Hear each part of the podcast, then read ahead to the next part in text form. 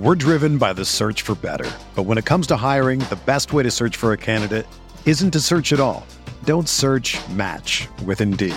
Indeed is your matching and hiring platform with over 350 million global monthly visitors, according to Indeed data, and a matching engine that helps you find quality candidates fast.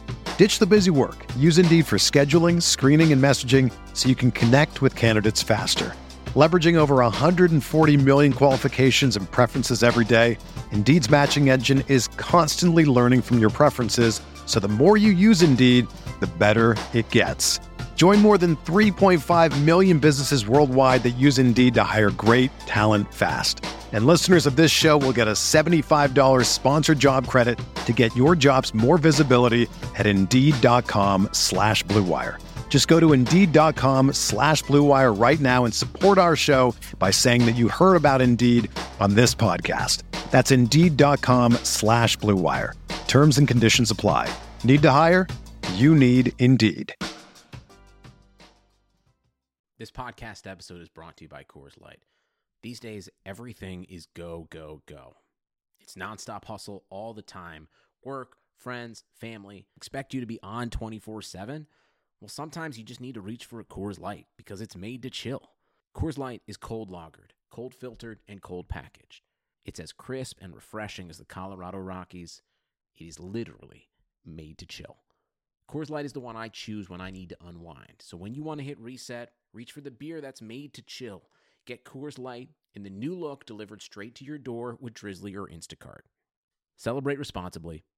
Coors Brewing Company, Golden, Colorado. Support for this podcast comes from US Bank. When it's time for a new credit card, the best ones do way more than just buy stuff. And that's why US Bank offers credit cards that make every day more rewarding. Earn cash back, score points when you shop, dine out, travel, or binge watch, or get a low intro APR. US Bank credit cards were designed to fit your lifestyle. So make every day more rewarding and check out usbank.com slash credit card. US Bank credit cards are issued by US Bank National Association ND. Some restrictions may apply. Member FDIC.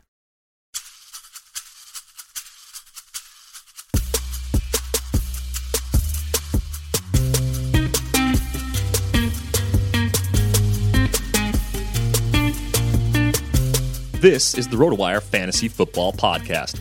Here's your host, John Halpin.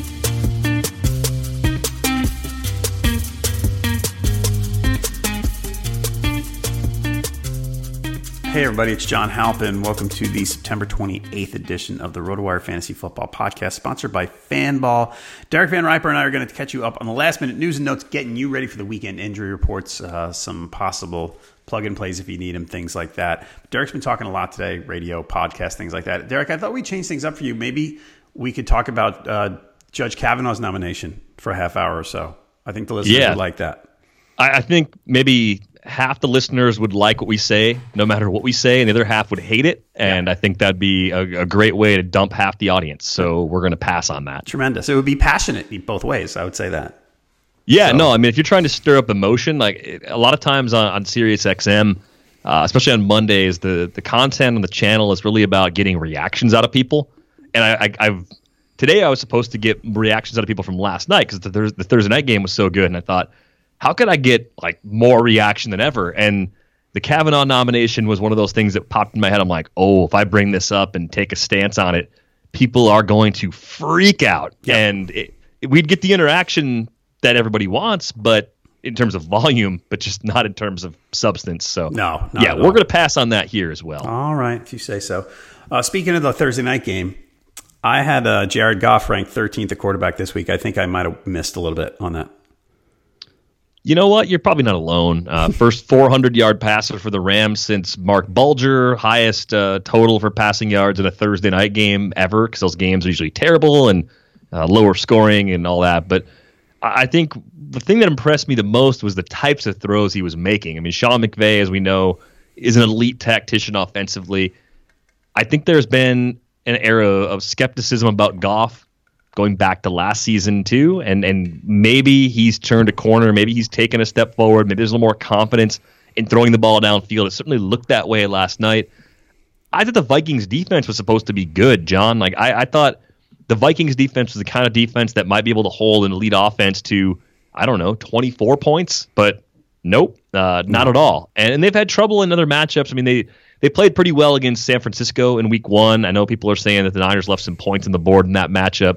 Uh, Packers moved the ball against them pretty well uh, in Week Two, and of course the Bills stunned them in Week Three. So maybe we have to just kind of adjust the expectation downward a little bit for the Vikings offense. But I think more likely than not, what happened last night is the function of just how good the Rams really are. Okay, so I, I agree with you. And I would, can, can we? I, I was looking. I just looked real quick this morning, and I couldn't find it on what odds I can get on the Rams going undefeated because I want in.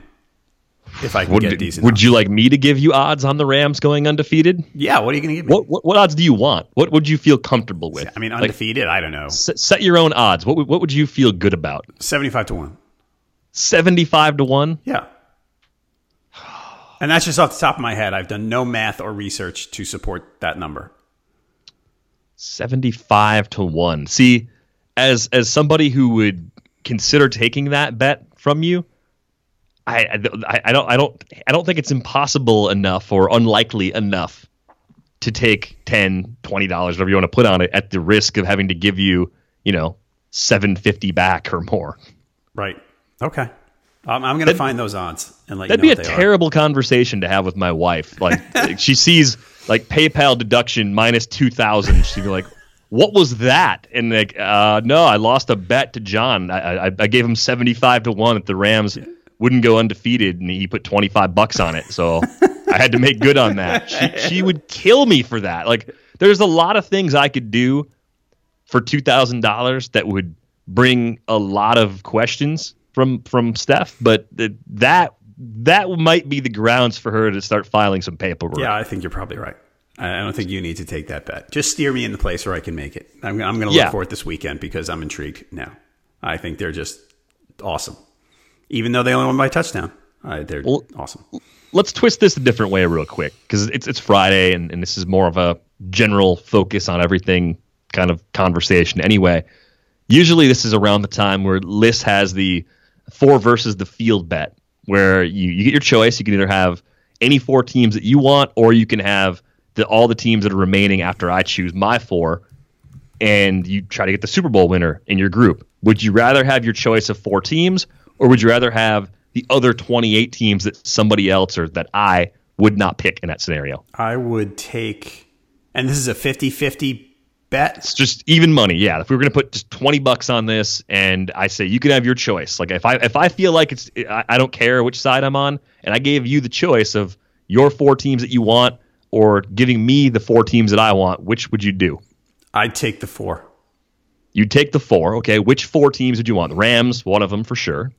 Rams, Vikings, Eagles, Chiefs. So you, you load up on three from that side, and then one. And uh, yeah, basically, three- basically, I'm shorting the Patriots. yeah, you, you, you you you give me the Patriots. I mean, of of the teams you didn't take, the most realistic Super Bowl contenders are probably the Patriots, the Steelers, and the Packers. Jags. Right. Jags, yeah, Jags are part of that, and then maybe, maybe if you think like Atlanta can just outscore teams, I think they're a notch below the teams you picked, so I don't think they quite fit into that conversation. The Saints to me are kind of the same flawed team as the Falcons in some ways. Yeah, I mean I think it's pretty fair though, right? I think it's fair. I like that. I like that game. a, a lot a lot can go wrong and and a lot can can change with a team over the course of the year like we're we're very much glued to what's happened in three or four weeks right now and and maybe forgetting some things that we thought were important a month ago. And of course injuries and different things will shake things up as well. But um, it's interesting. I'm I'm, I'm a little surprised the vikings made your four. I, i'm kind of surprised you didn't take the patriots instead. I, I, I still think the Vikings are a good team. I think they're dangerous, and I know their defense is not playing well, but I still like them. I think their defense, even if it's only like a league average defense, that is good enough with that offense. Like, absolutely. that's that's why that's why they're in your group. And their defense wasn't, if I remember right, statistically, they weren't as great as we thought last year.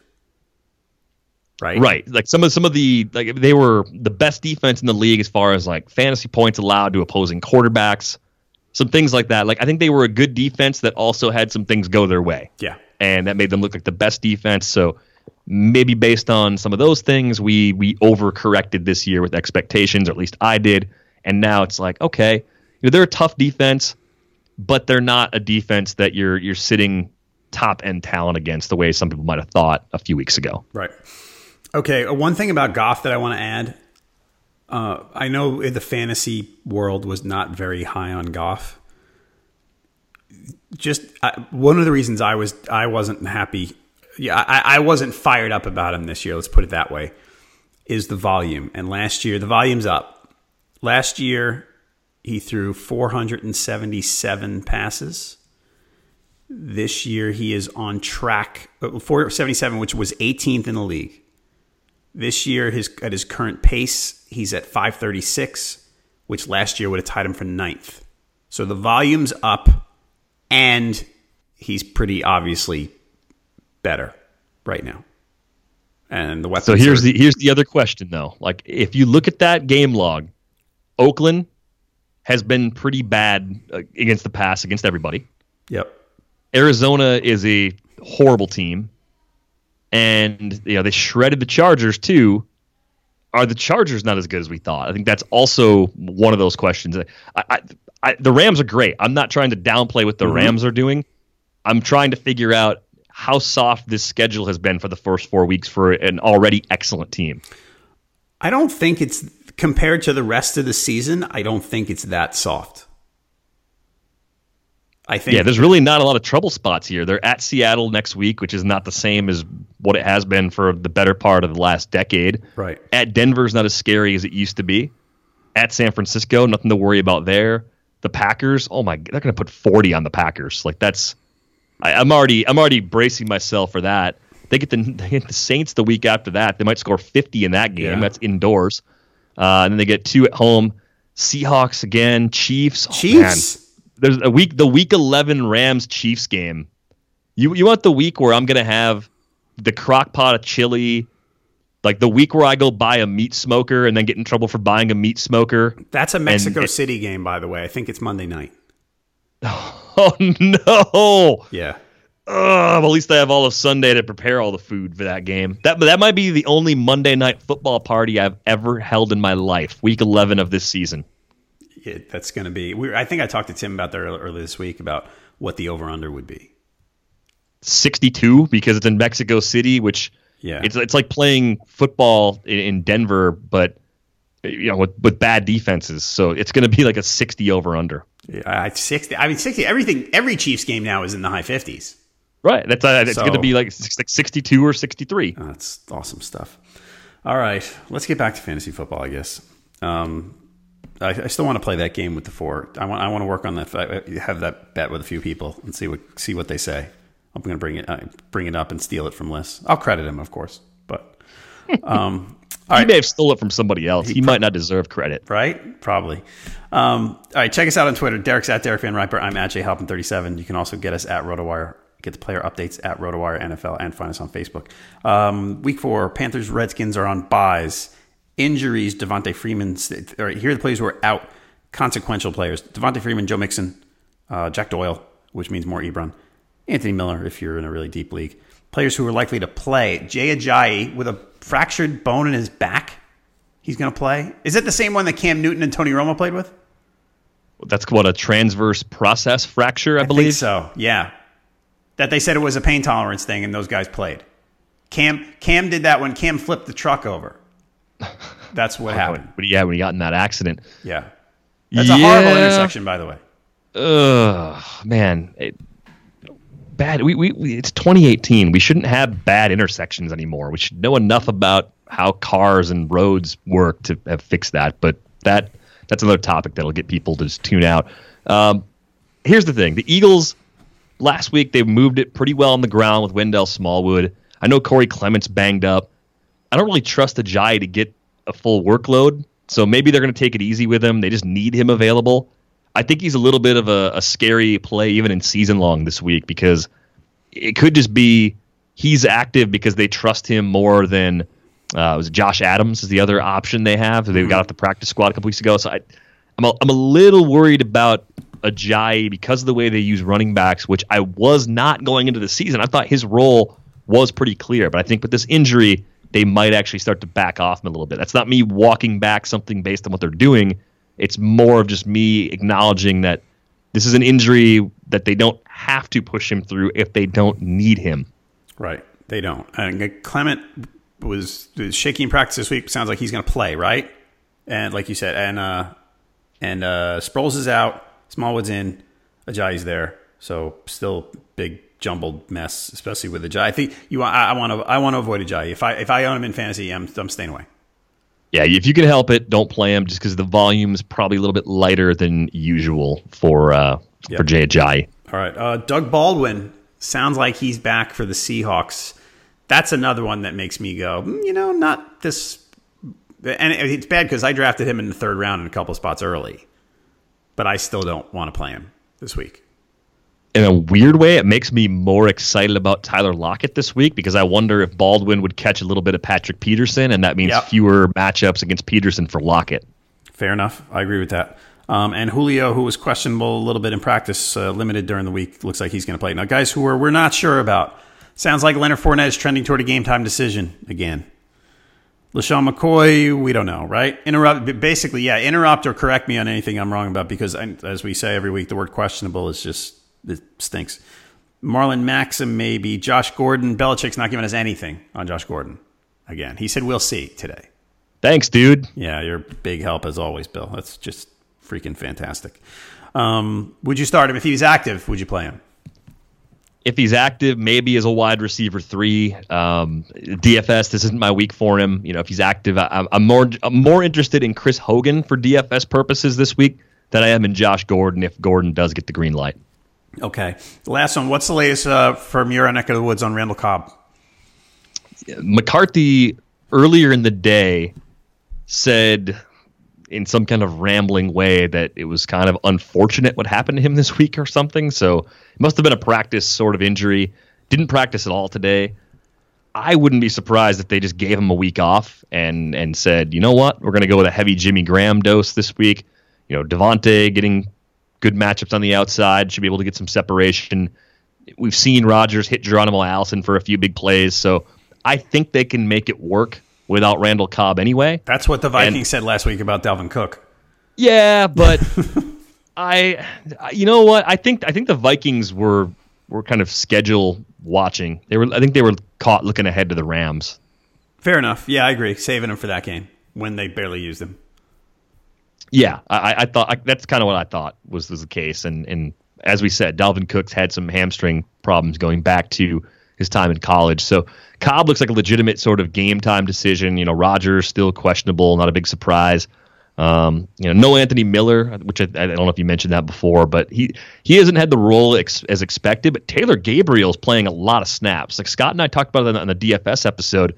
It's weird how much more Taylor Gabriel has been playing already, and now with Miller hurt, I think that makes Taylor Gabriel kind of an interesting, you know, hail mary on the waiver wire. Like if you were going to lean on Randall Cobb as a third receiver, and you don't really like your depth options this week because of the way that Bears Bucks game sets up, Taylor Gabriel might end up being the kind of waiver wire streaming receiver that you could get for free right now, who actually ends up putting up a pretty big game against the Bucks. My goodness, Taylor Gabriel. All right, um, could happen for sure. Uh, Golden Tate was a a late addition to the injury report. It was limited on Friday. It doesn't sound like much to worry about. You probably want to keep an eye on him, though. One other thing, a, a guy I just mentioned, I want to go back to Dalvin Cook. And I saw some Twitter chatter about this today. I'd been Mike Clay talking about it with someone. Is Dalvin Cook a buy low right now? Is he a good buy low? He should be because I think he's talented enough to run pretty well behind even a below average offensive line. I think their passing game is good enough where there's no way teams are loading up the box against him. Uh, I, I, think people are very disappointed coming off that game last night. Always a good time to float an offer out there. I don't know how many Dalvin Cook owners have really lost the faith though.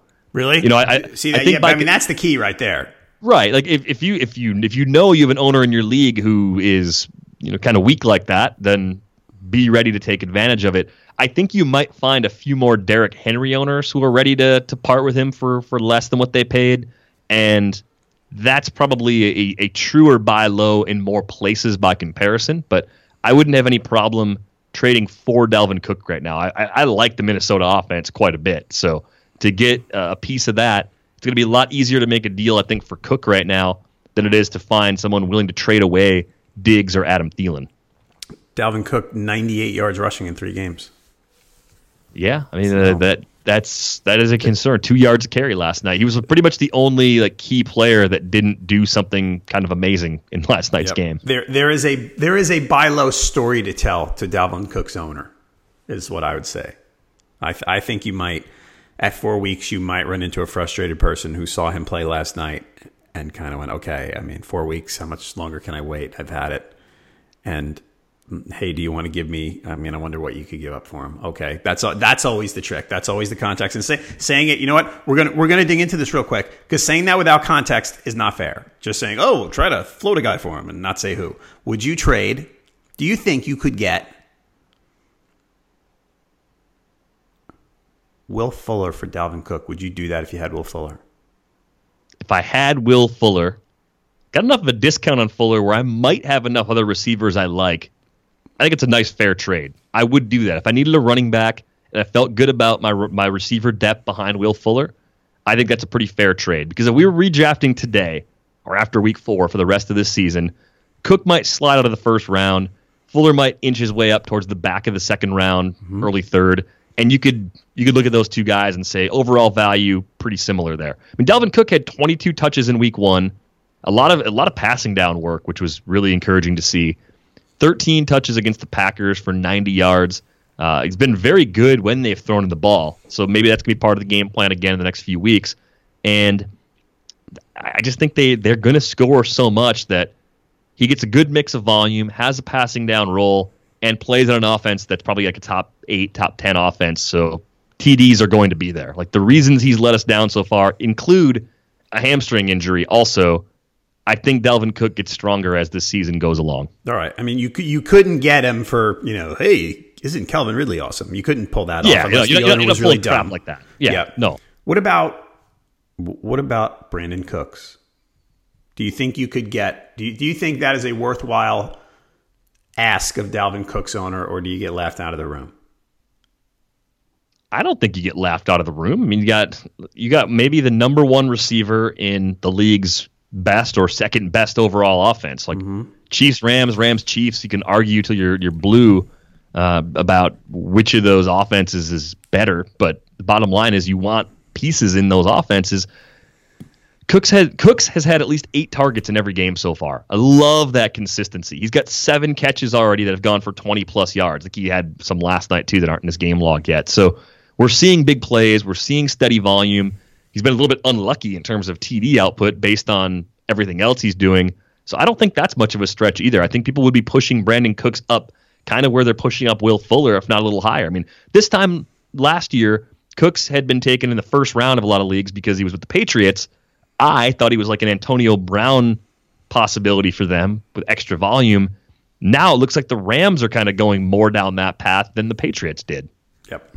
Okay. Uh, that's so that that's that's the neighborhood of what you might be able to give up for Dalvin Cook right now, and what we both probably would in both cases. Yeah, I mean that's a fair trade. Like tra- trading for high end running backs is tough. Like you're going to have to give up something really good to get it done. Right. And I just don't think that most Dalvin Cook owners out there are looking at him and saying he's a totally different player. Good news is gets a little extra time to get ready for Week Five as well. A few extra days to to get the hamstring right. That they played him on the short week to me is a sign that they thought he was at or near 100 percent again. All right. Streaming defenses. Who do you like? The Packer. You've missed the boat on the Packers, folks. If you wanted to stream them against the Vikings because they're in the 60s in ownership percentage on Yahoo anyway. So uh, forget that. Who, if you want to plug in someone now for the weekend, who's it going to be? if you really don't believe in Deshaun Watson and the Texans offense, the Colts are playing pretty well defensively. I, I think that's kind of the the underrated defense right now, or potentially underrated defense. They, they're like the Dolphins, where I'm I'm watching them and I'm saying I still don't know for sure what they are, but they're probably better than I thought. And Yep. how much better are they? Um, you know, I think you can get you can get some pressure. You get a guy in Watson that's trying to make big plays. You can get some sacks against him. He could make some mistakes.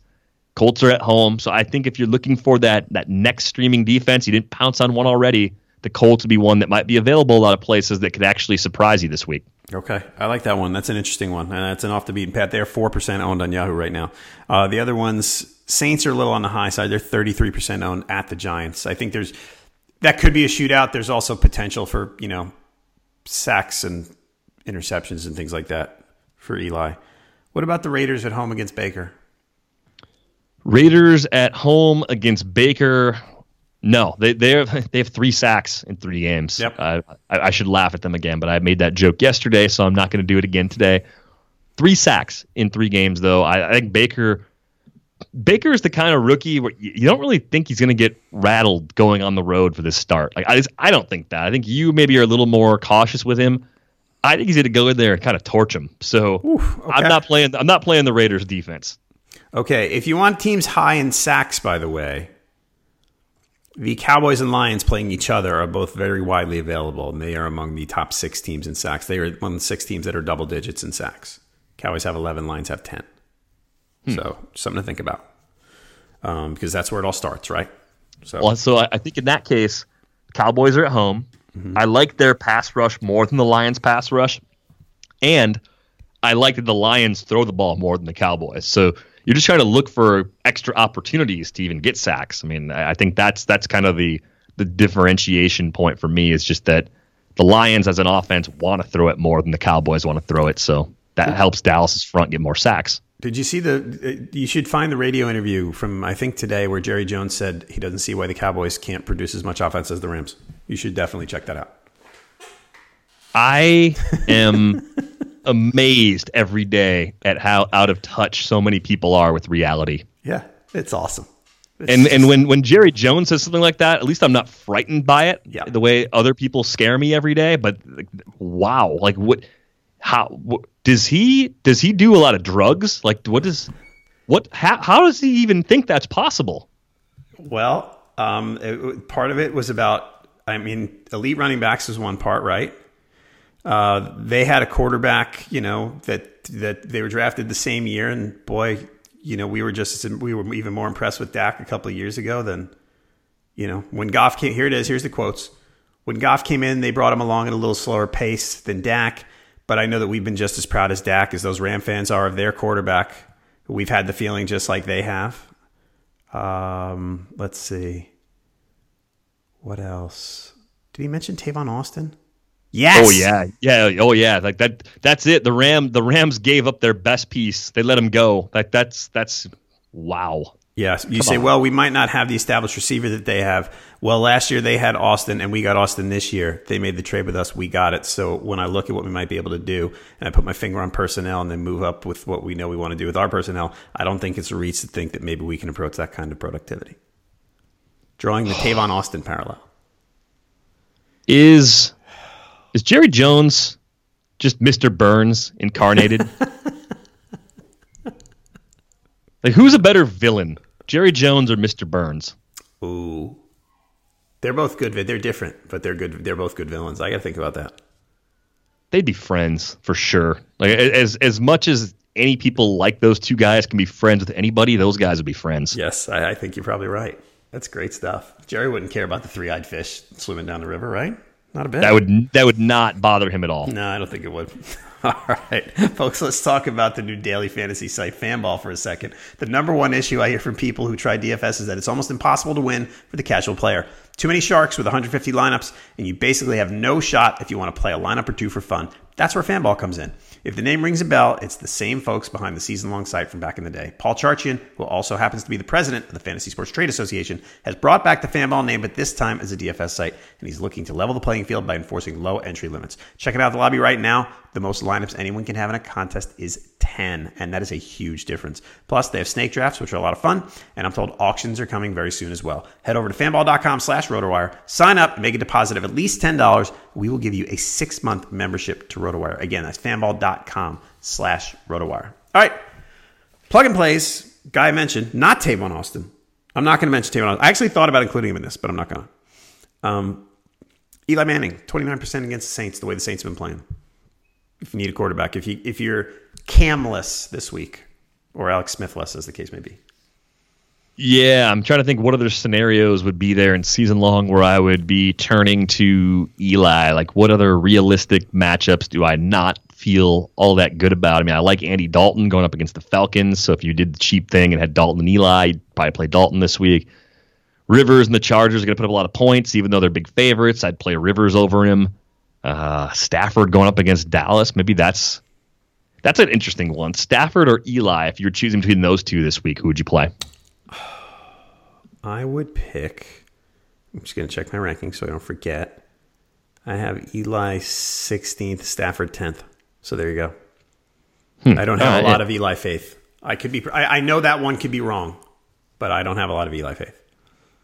Are you playing Eli over Ryan Fitzpatrick if you if you were just going total like waiver wire flavor of the week at uh, quarterback and and happen to be in a league where you know Eli's on the waiver wire, but Fitzpatrick's been your guy.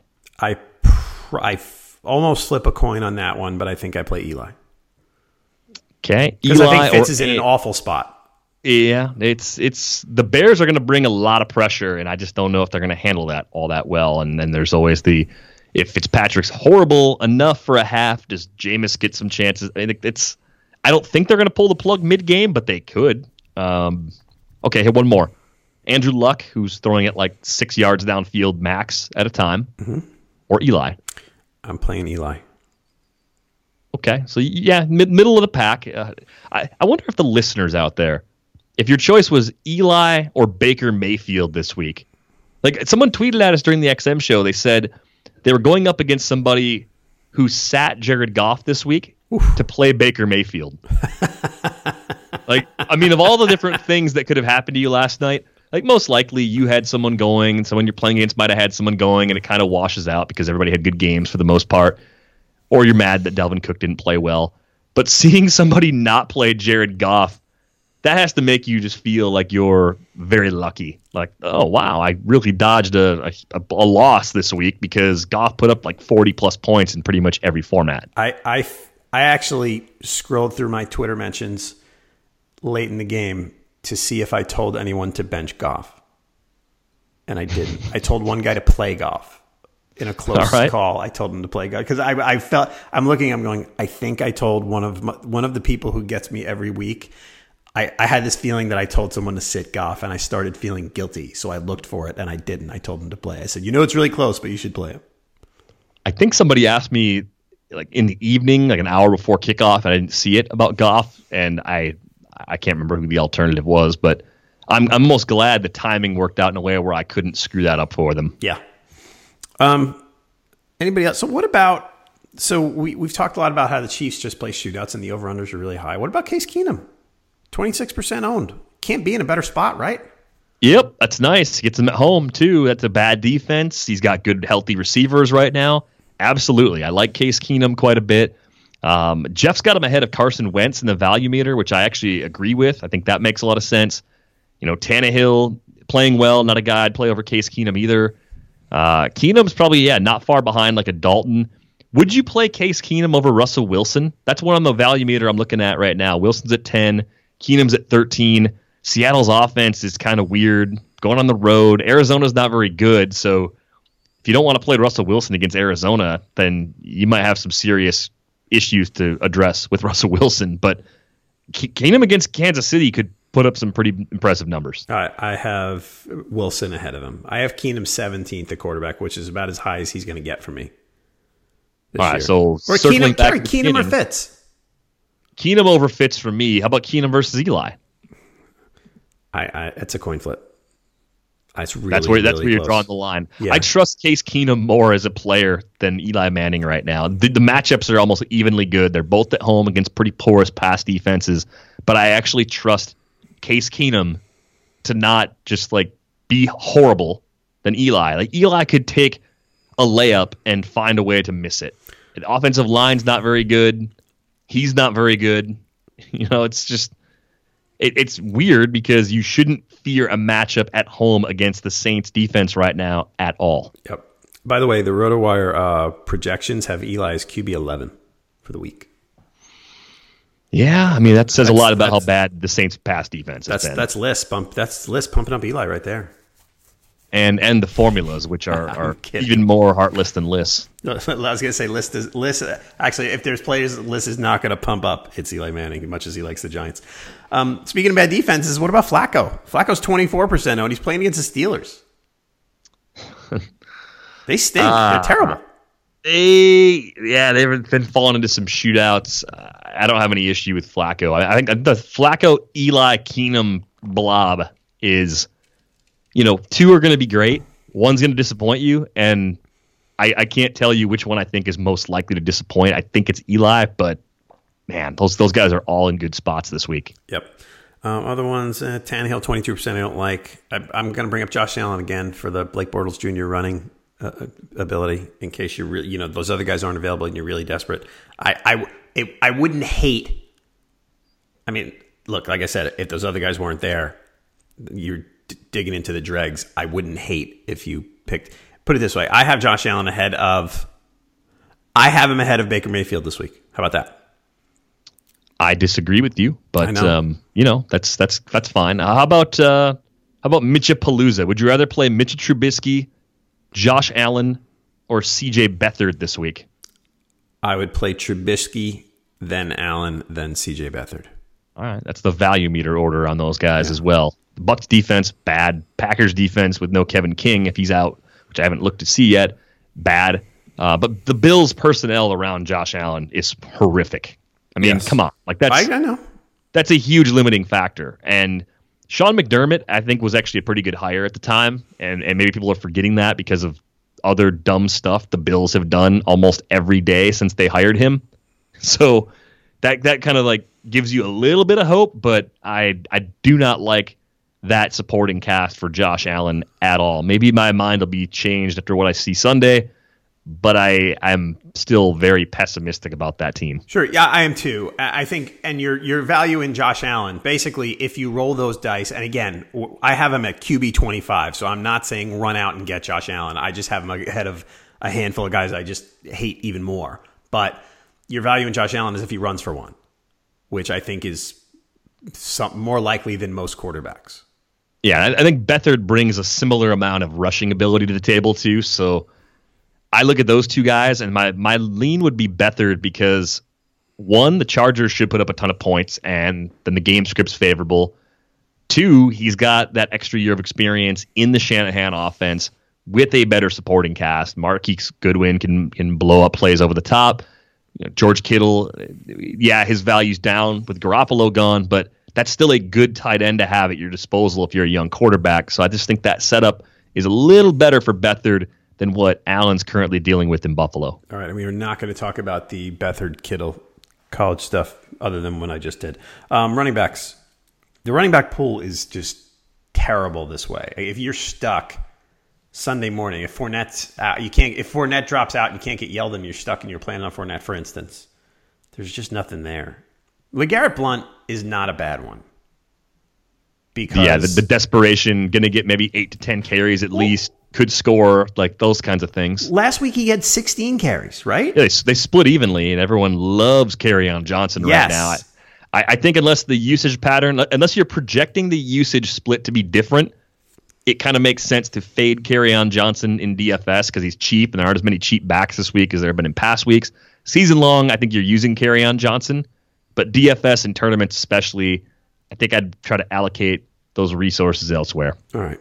Um, otherwise, I mean, uh, Ty Montgomery's eighteen percent owned. He'll catch some passes probably. There's no one. I mean, it's just it's pitiful. So hopefully you have a running back, folks. If if uh, right now, Ty, Ty Montgomery and LeGarrette Blunt might be the only ones that you can realistically get that are going to get eight touches that are available in a lot of leagues. Wide What, receiver. uh, well, what's one more? One more? What's what's James White's ownership rate looking like right now? oh no, you can't get him. I mean, is it like eighty percent owned or I- more? I, think so. I'm going to find out right now. Um, I ne- I never look at that column like when I'm making my moves. I just kind of ignore it completely. I mean, I'm in some leagues that it just there's no there's no one highly owned available in those leagues, so they don't pop up unless they're 73%. Yeah. So okay. So yeah. does does his small league appeal increase for you with Burkhead an IR? Like Sony Yeah. Michel is going to be good. I see if I'm looking at Sony Michel versus on Johnson in DFS this week, and I had to pick one. I actually like Michel better than on Johnson. Um, I think I probably agree with you because of the touchdown potential. But but Michel, right? White's path to to really nice value is is very easy to see. I I, I don't think there's any way that they're going to in two weeks say, oh, you know, Michel's not cutting it, so James White's going to get the ball 25 times a game. I don't think that's going to happen. But if Michel doesn't start playing well, and even if he does, I, I think White is just going to get the ball. I, I think White's floor of touches has gone up.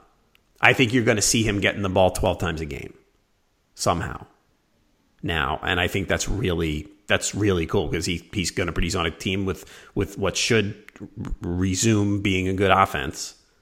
He's going to catch the ball five times or so, and I think he's going to he's going to get enough work out of the backfield that he, he's going to score some touchdowns. Do you feel like the panic about the Patriots offense is deserved, or do you think it's really just a back to back scenario where the Jags defense, excuse me, played really well early in that game, and then Patriots moved the ball against them in the second half to make it a little more interesting. Last week uh, on Sunday night, they just didn't have the ball. The Lions just owned them in time of possession, and and that really just cut down on their chances to to do damage. Like I I, I think, I think they kind of got bad in week three, and they faced one of the league's best defenses on the road in in week two. Like that that can happen. That can happen to anybody. You can you can have a a tough matchup and a bad luck sort of week back to back. That's that's not really that unusual. I agree, and and this is a team that's getting Josh Gordon soon and Julian Edelman next week, so I, I think they're fine. I, they're you know what's gonna you know the thing is as an offense, very soon as long as nothing goofy goes on with Josh like Josh Gordon, which it might, they're not going to be able to just bracket Gronk anymore, and that's going to change a lot, a lot of things for them. So no, I'm not panicking. And with the Patriots, yeah, I'm I'm absolutely at the point where sometimes I throw logic out the window a little with them and say, I, am you know what, I'm not believing that this offense is in big trouble until I really see it for a while. I've been down yeah. this road before. It takes it takes more than two duds for me to to start questioning the Patriots. For some people, though, I think it's almost because so many people want it to happen. Right. If you're not a Patriots fan, you want nothing more than rapid implosion. You want Tom Brady meltdowns you want Gronk on Instagram, like partying too much. Like you want all of that stuff to happen if you're not a fan of this team. But just because you want that to happen doesn't mean it's going to happen. It probably won't because they're the Patriots. The Belichick is one of the best coaches of all time. He's going to find a way to make it work. And those personnel changes that you mentioned. Edelman coming back next week. Gordon maybe being out there this week or in the near future completely changes the way teams are going to defend the pass against the Patriots. Yep, absolutely. Um, wide receiver. Uh, I don't know if we talked about this yesterday. Are you buying the Josh Rosen Christian Kirk thing?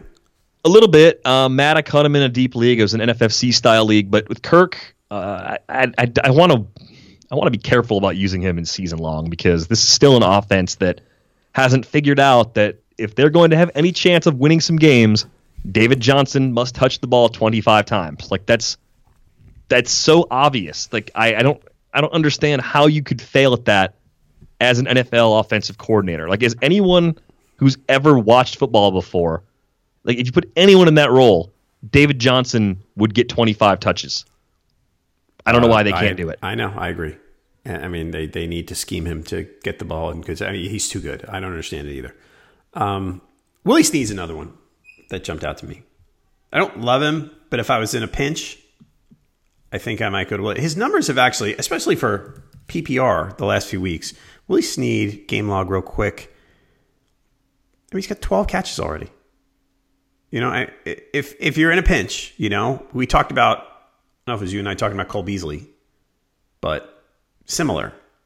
That this probably, you know, if you need a guy, if you're if if someone's out, like if Golden Tate's a late scratch, you go, all right, you know, Willie Snead will catch four passes for 40 yards. I mean, if I gotta, I'll give it a try. And Pittsburgh's defense is bad, like we said, so maybe he gets a touchdown. I mean, it's yeah.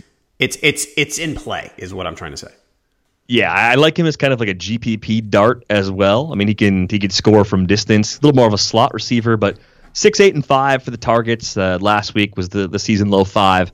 With this game projected to be such a high scoring game, I think you could see him getting back up closer to seven or eight targets this week If he catches five of them, gets you 60 yards, finds the end zone, he absolutely makes value at a low DFS price and uh, it picks up and, and plays pretty nicely in like a 12 or a 14 team league where you're starting three receivers. Yep. Okay. Tight ends, anybody jump out at you that's very low owned? Tight end is a nightmare right now. Yep. Uh, e- Ebron ownership probably jumped a lot when Doyle was out last week. Mm-hmm. Um, Eifert, I think, might still be a little bit low owned, right? So I, I, I like I like his setup. I mean, I mean, that's yeah, it's not as low as you. Hold on, 40%? Only. Oh no, it's over. Over 40? 63. wow. All right, tight end's bad. So anything that looks good gets a look. What's Hooper at right now? Like thirty? I think Hooper's in in play for you. Hang on, Hooper's 36. Yeah, you'll, you'll feel okay about playing Austin Hooper in, Yep. in this matchup. Would you rather play Austin Hooper against the Bengals or Rhett Ellison against the Saints? I would play Austin Hooper. Rhett Ellison's still a blocker. I don't care if he caught three passes last week. Yeah, I want people to realize like Evan Engram's not really a tight end. So if Right. Rhett Ellison's on the field in his place, he's not going to do all the same things that Evan Engram can do. Totally true. Um, I, I still, I, I still don't want to give up. And, and look, this, I, I almost wish I had this guy in deeper leagues because because I would I would feel better about holding on to him because you can't in a shallow league. Ricky Seals Jones. I can't understand how this guy who's only there to catch passes, he's not there to be Rhett Ellison, for instance. You know, he's one of the he's one of the ex basketball player tight ends. We talked about this, and and he's not. They're not throwing. He's on the field constantly, and they're not throwing him the ball. I mean, the first two weeks he got six targets each. Maybe Rosen. Uh, maybe the, things will be different. You know, the. I mean, this is kind of a narrative of the the rookie quarterback depending on his tight end. Maybe I just made it up. I don't know, but I, I- feel I look at this guy and go, there, there's reason. To, there's there's something there. There there has to be. It makes no sense to me that there's not something there right now with the amount of playing time he gets and the skill set he has. Yeah, no, I'm I'm I'm with you. I think Ricky Seals Jones in those deeper leagues, maybe where you're starting two tight ends, if he gets cut, he'd be someone you scoop up. Uh, 14 team leagues, one tight end might get cut in a place like that. Definitely want to think about it. The other player that I, I think is, is kind of interesting, he scored last week, uh, Dallas Goedert. I mean, like, there's enough to go around. They're still pretty banged up at wide receiver. We'll see what they get out of Alshon Jeffery. But if you think the Eagles' offense is going to fly this week, put up 25, 28 points against the Titans, Goedert probably gets you a little more than some of the other bottom end guys. Um, one other name I think is kind of interesting. It, it hasn't done a lot yet. More of a wait and see. Jonnu Smith should be taking over the Delanie Walker role. I mean, they released Rishard Matthews, so that changes the complexion of the group of pass catchers a bit. But Jonnu Smith is a a really athletic tight end. Like that should work regardless of whether it's Mariota or Gabbert in these next few weeks. It should be mostly Mariota again. If Mariota can't throw as well downfield because of his elbow, short intermediate passes could be kind of a, a big part of the offense.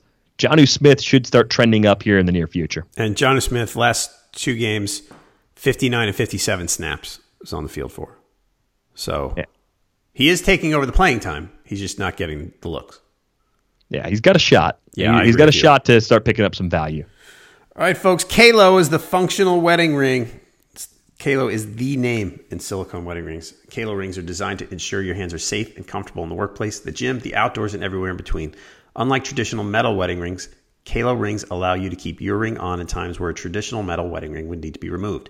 Qalo rings allow people to live their life safely and comfortably while still representing their commitment to their spouse and family. And Qalo has created a special code for our listeners. Use code ROTOWIRE at checkout to get 20% off your order. Qalo, uh, Qalo is the choice of firefighters, military, law enforcement, carpenters, electricians, and mechanics for everyday wear. Available in 18 different sizes and over 50 colors, Qalo is the preferred ring of pro athletes.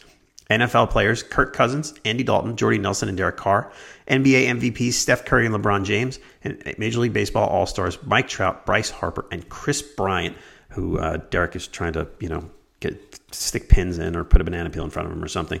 All trust Qalo on and off the field. So visit Qalo.com and don't forget to use code ROTOWIRE at checkout for 20% off your order. Again, that's Qalo.com, Q A L O, sorry, Q A L O, Qalo.com. DFS time. What do you got? I'm looking at the value meter. I'm gonna let's let's just start with the value meter because I love that one. It's really helpful. We have got It's nice. here- It's a nice tool. I love it.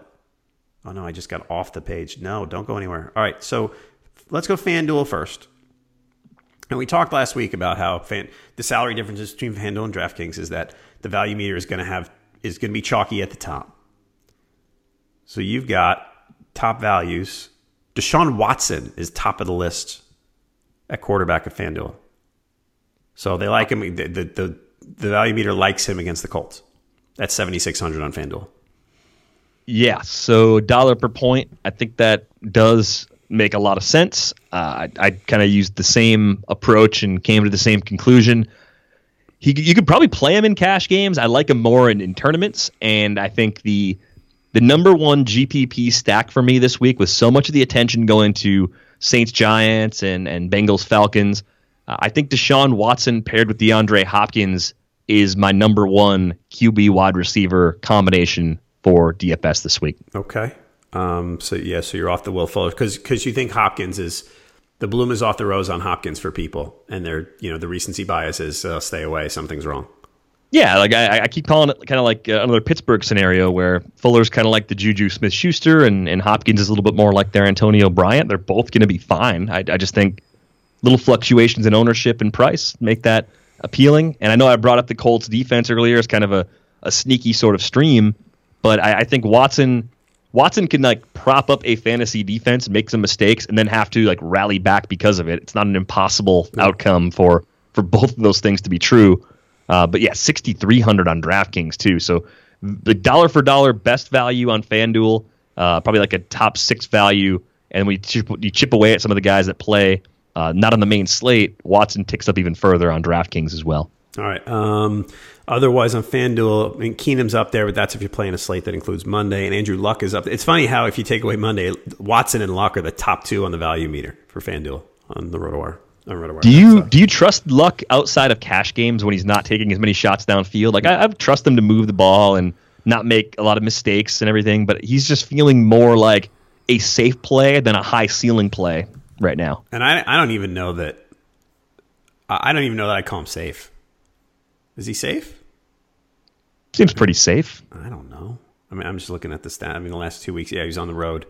The last two weeks, he was under 200 yards, but he's got five touchdowns already. I don't know. I'm I'm not, and he's not running as much as he used to. So I don't know. Um, running back, we've got. No, I'm on the wrong thing. Back to the FanDuel value meter. Oh yeah, Kamara.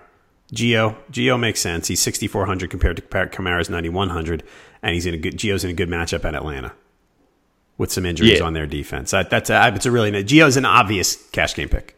He he's definitely a cash game play in tournaments. I think you can do it. You just have to make sure you get some separation from the pack with a few other unique twists. Maybe it's your your third receiver or something. You go a little off the board to a lower volume, high risk, high reward piece. That's kind of the key to balancing out a Gio Bernard lineup.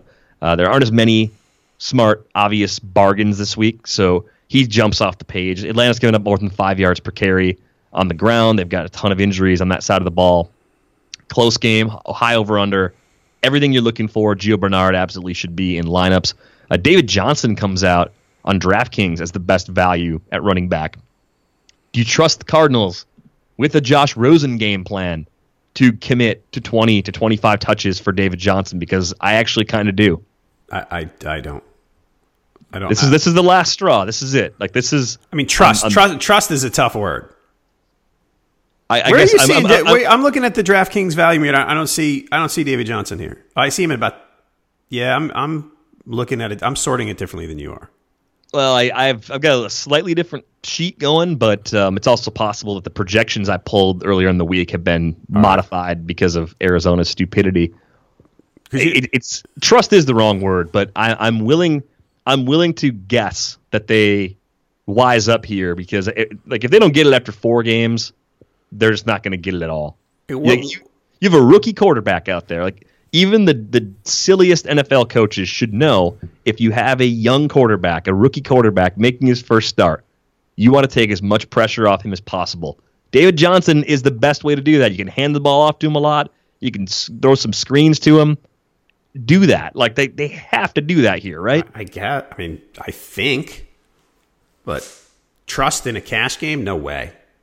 No You don't trust him in cash. Okay, I, No. I definitely like him in GPPs, but I, I wasn't really afraid of him in cash games either. Nah, I don't trust. I don't trust them one bit because I don't. I don't know what they're going to do with him. Man, that price is That's low. Sixty six hundred on DraftKings. Right. To Alvin Kamara's ninety six hundred. Yeah. Go I figure. mean, David Johnson would wind up there. it's weird that David Johnson sort of helps you get Alvin Kamara. Um, speaking of DraftKings, so Gio is the top value in DraftKings running backs. Kamara, Sony Michel is next. A lot of a lot of touchdown projection there. Sony Michel at only forty five hundred on DraftKings. So that that's a nice. Okay, so tell me why I'm maybe I'm missing something. I know Marshawn Lynch is listed as questionable, but that supposedly was because of a vet day on Wednesday. Jalen Richard, are we back on this now with the pass catching? I can't. Nah, I mean, if you that he's a game script guy, I don't I don't Yeah. think it's gonna get to that point. So Marshawn Lynch is just one of those players. He never ends up in my DFS lineup. That, that that's got more to do with the volume of lineups I play being pretty low relative to a lot of people. So that's that's probably I look at I look at Lynch and Lamar Miller at similar prices every week, and I always go to Miller because I trust Houston's offense a little more than I trust Oakland's offense if I'm going to that level. The other tricky one, you mentioned Sony Michel. You got that and Kerryon Johnson. I said before, I, if I'm playing one, I'm playing Michel instead of Johnson because of the split that Johnson has with Blunt. Chris Carson going up against the Cardinals. They've given up five rushing TDs already. The volume overwhelmingly went to Carson instead of Rashad Penny last week. 4600 on DraftKings, 6400 on FanDuel. It's kind of in that same price range as, as Sony Michel and Kerryon Johnson uh, on DraftKings, especially. Carson's more expensive on FanDuel. But if you're looking at those guys compared to each other, who do you like the most? Does Carson come out ahead of either of those guys?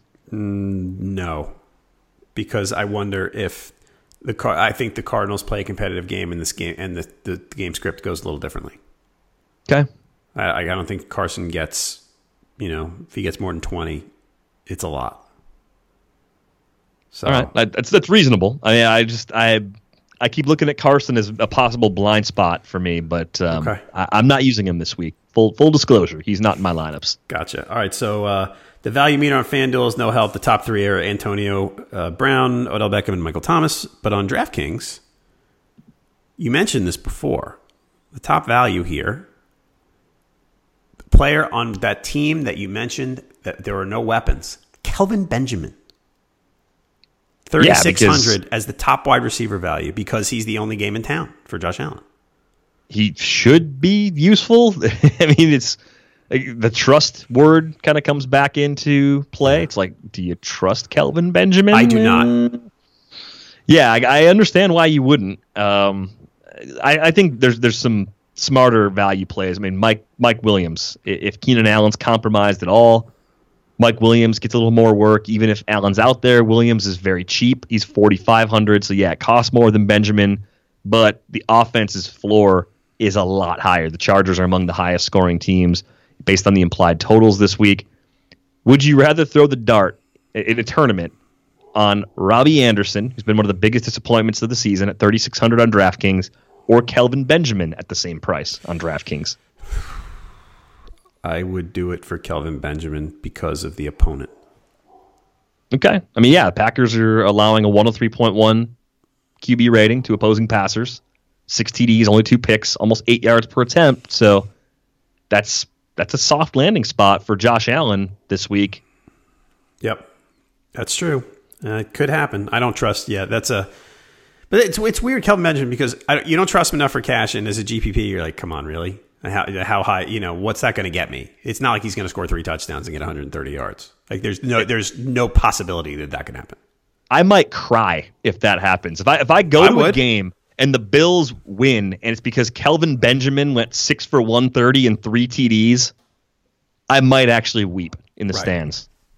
All right. Um, tight ends. You don't know. You know who else is on this list? By the way, DraftKings. I don't know that I agree with it. Mohamed Sanu.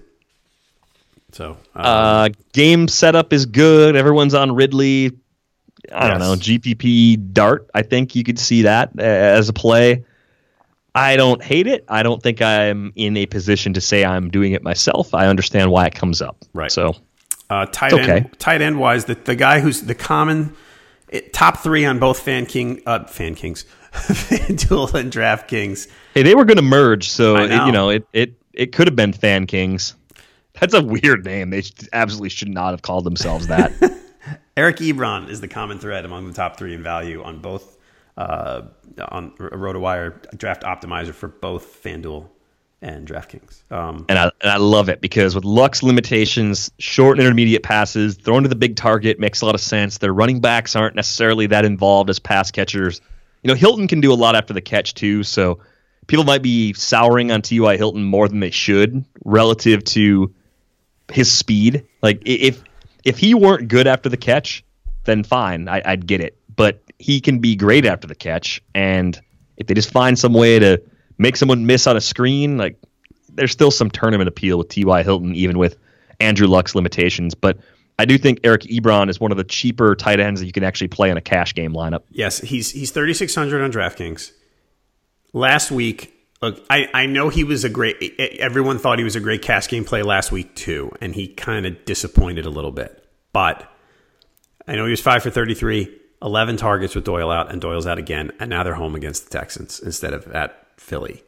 So I I, I, I almost want to say don't overthink it and and play Ebron in in cash. It's a it's a pretty he's a pretty safe bet to to go, you know, six for six for sixty or something.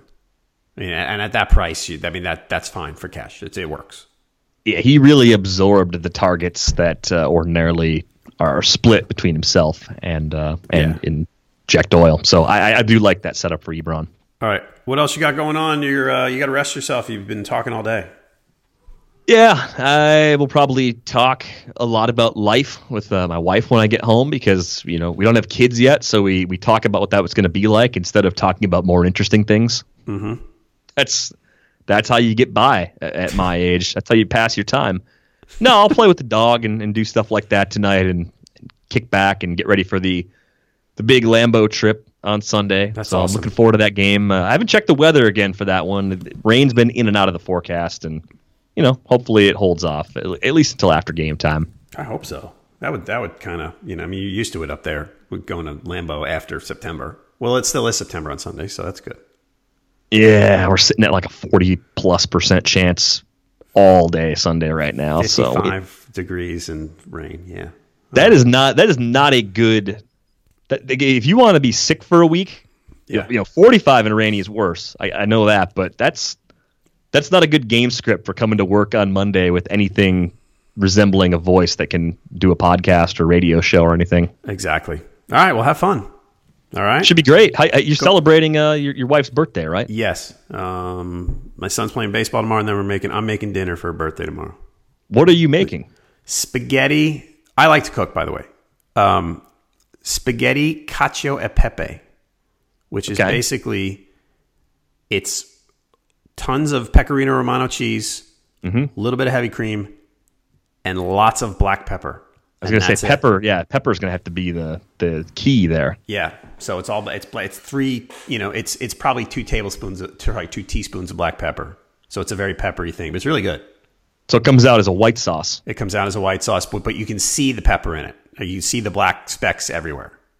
So I think I've had that dish at a real Italian place, not you know, not like an O word garden um, or a place like that. But um, not that there's nothing wrong with saying olive. I just didn't want to put it together and give them free advertising.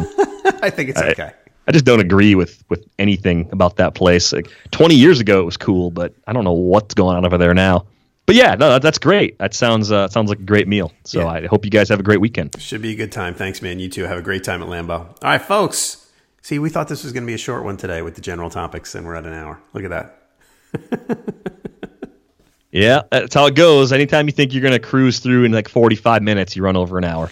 All right. Well, folks, listeners can get a free 10-day RotoWire trial at rotowire.com slash pod. No credit card needed for that. So check out, it'll help you check out nearly all the features on the site, including the DFS optimizers. Take a look now, rotowire.com slash pod. If you like the podcast, leave us a review and a rating. We always like that. Uh, we thank you for it. And thank you for listening to this edition of the RotoWire Fantasy Football Podcast, sponsored by Fanball. Derek and I will be back on Monday to review the weekend. So please come on back then. For Derek Van Riper, I'm John Halpin. Good luck in week four. Everyone is talking about magnesium. It's all you hear about. But why? What do we know about magnesium? Well, magnesium is the number one mineral that 75% of Americans are deficient in. If you are a woman over 35, magnesium will help you rediscover balance, energy, and vitality. Magnesium supports more than 300 enzymatic reactions in your body, including those involved in hormonal balance. From functional medicine doctors to mental well being and female hormone experts, we all know that magnesium is the one mineral to improve all aspects of well being and health. But which one? Magnesium Breakthrough from Bioptimizers, the trusted choice recommended by leading experts with seven best absorbed forms of magnesium to ensure your body receives the support it needs for overall well being. Go to bioptimizers.com slash balance today and use code BALANCE10 for 10% off. Support your journey to wellness at B-I-O-P-T-I-M-I-Z-E-R-S dot com forward slash balance. Magnesium Breakthrough from Bioptimizers, your foundation to optimal health and vitality.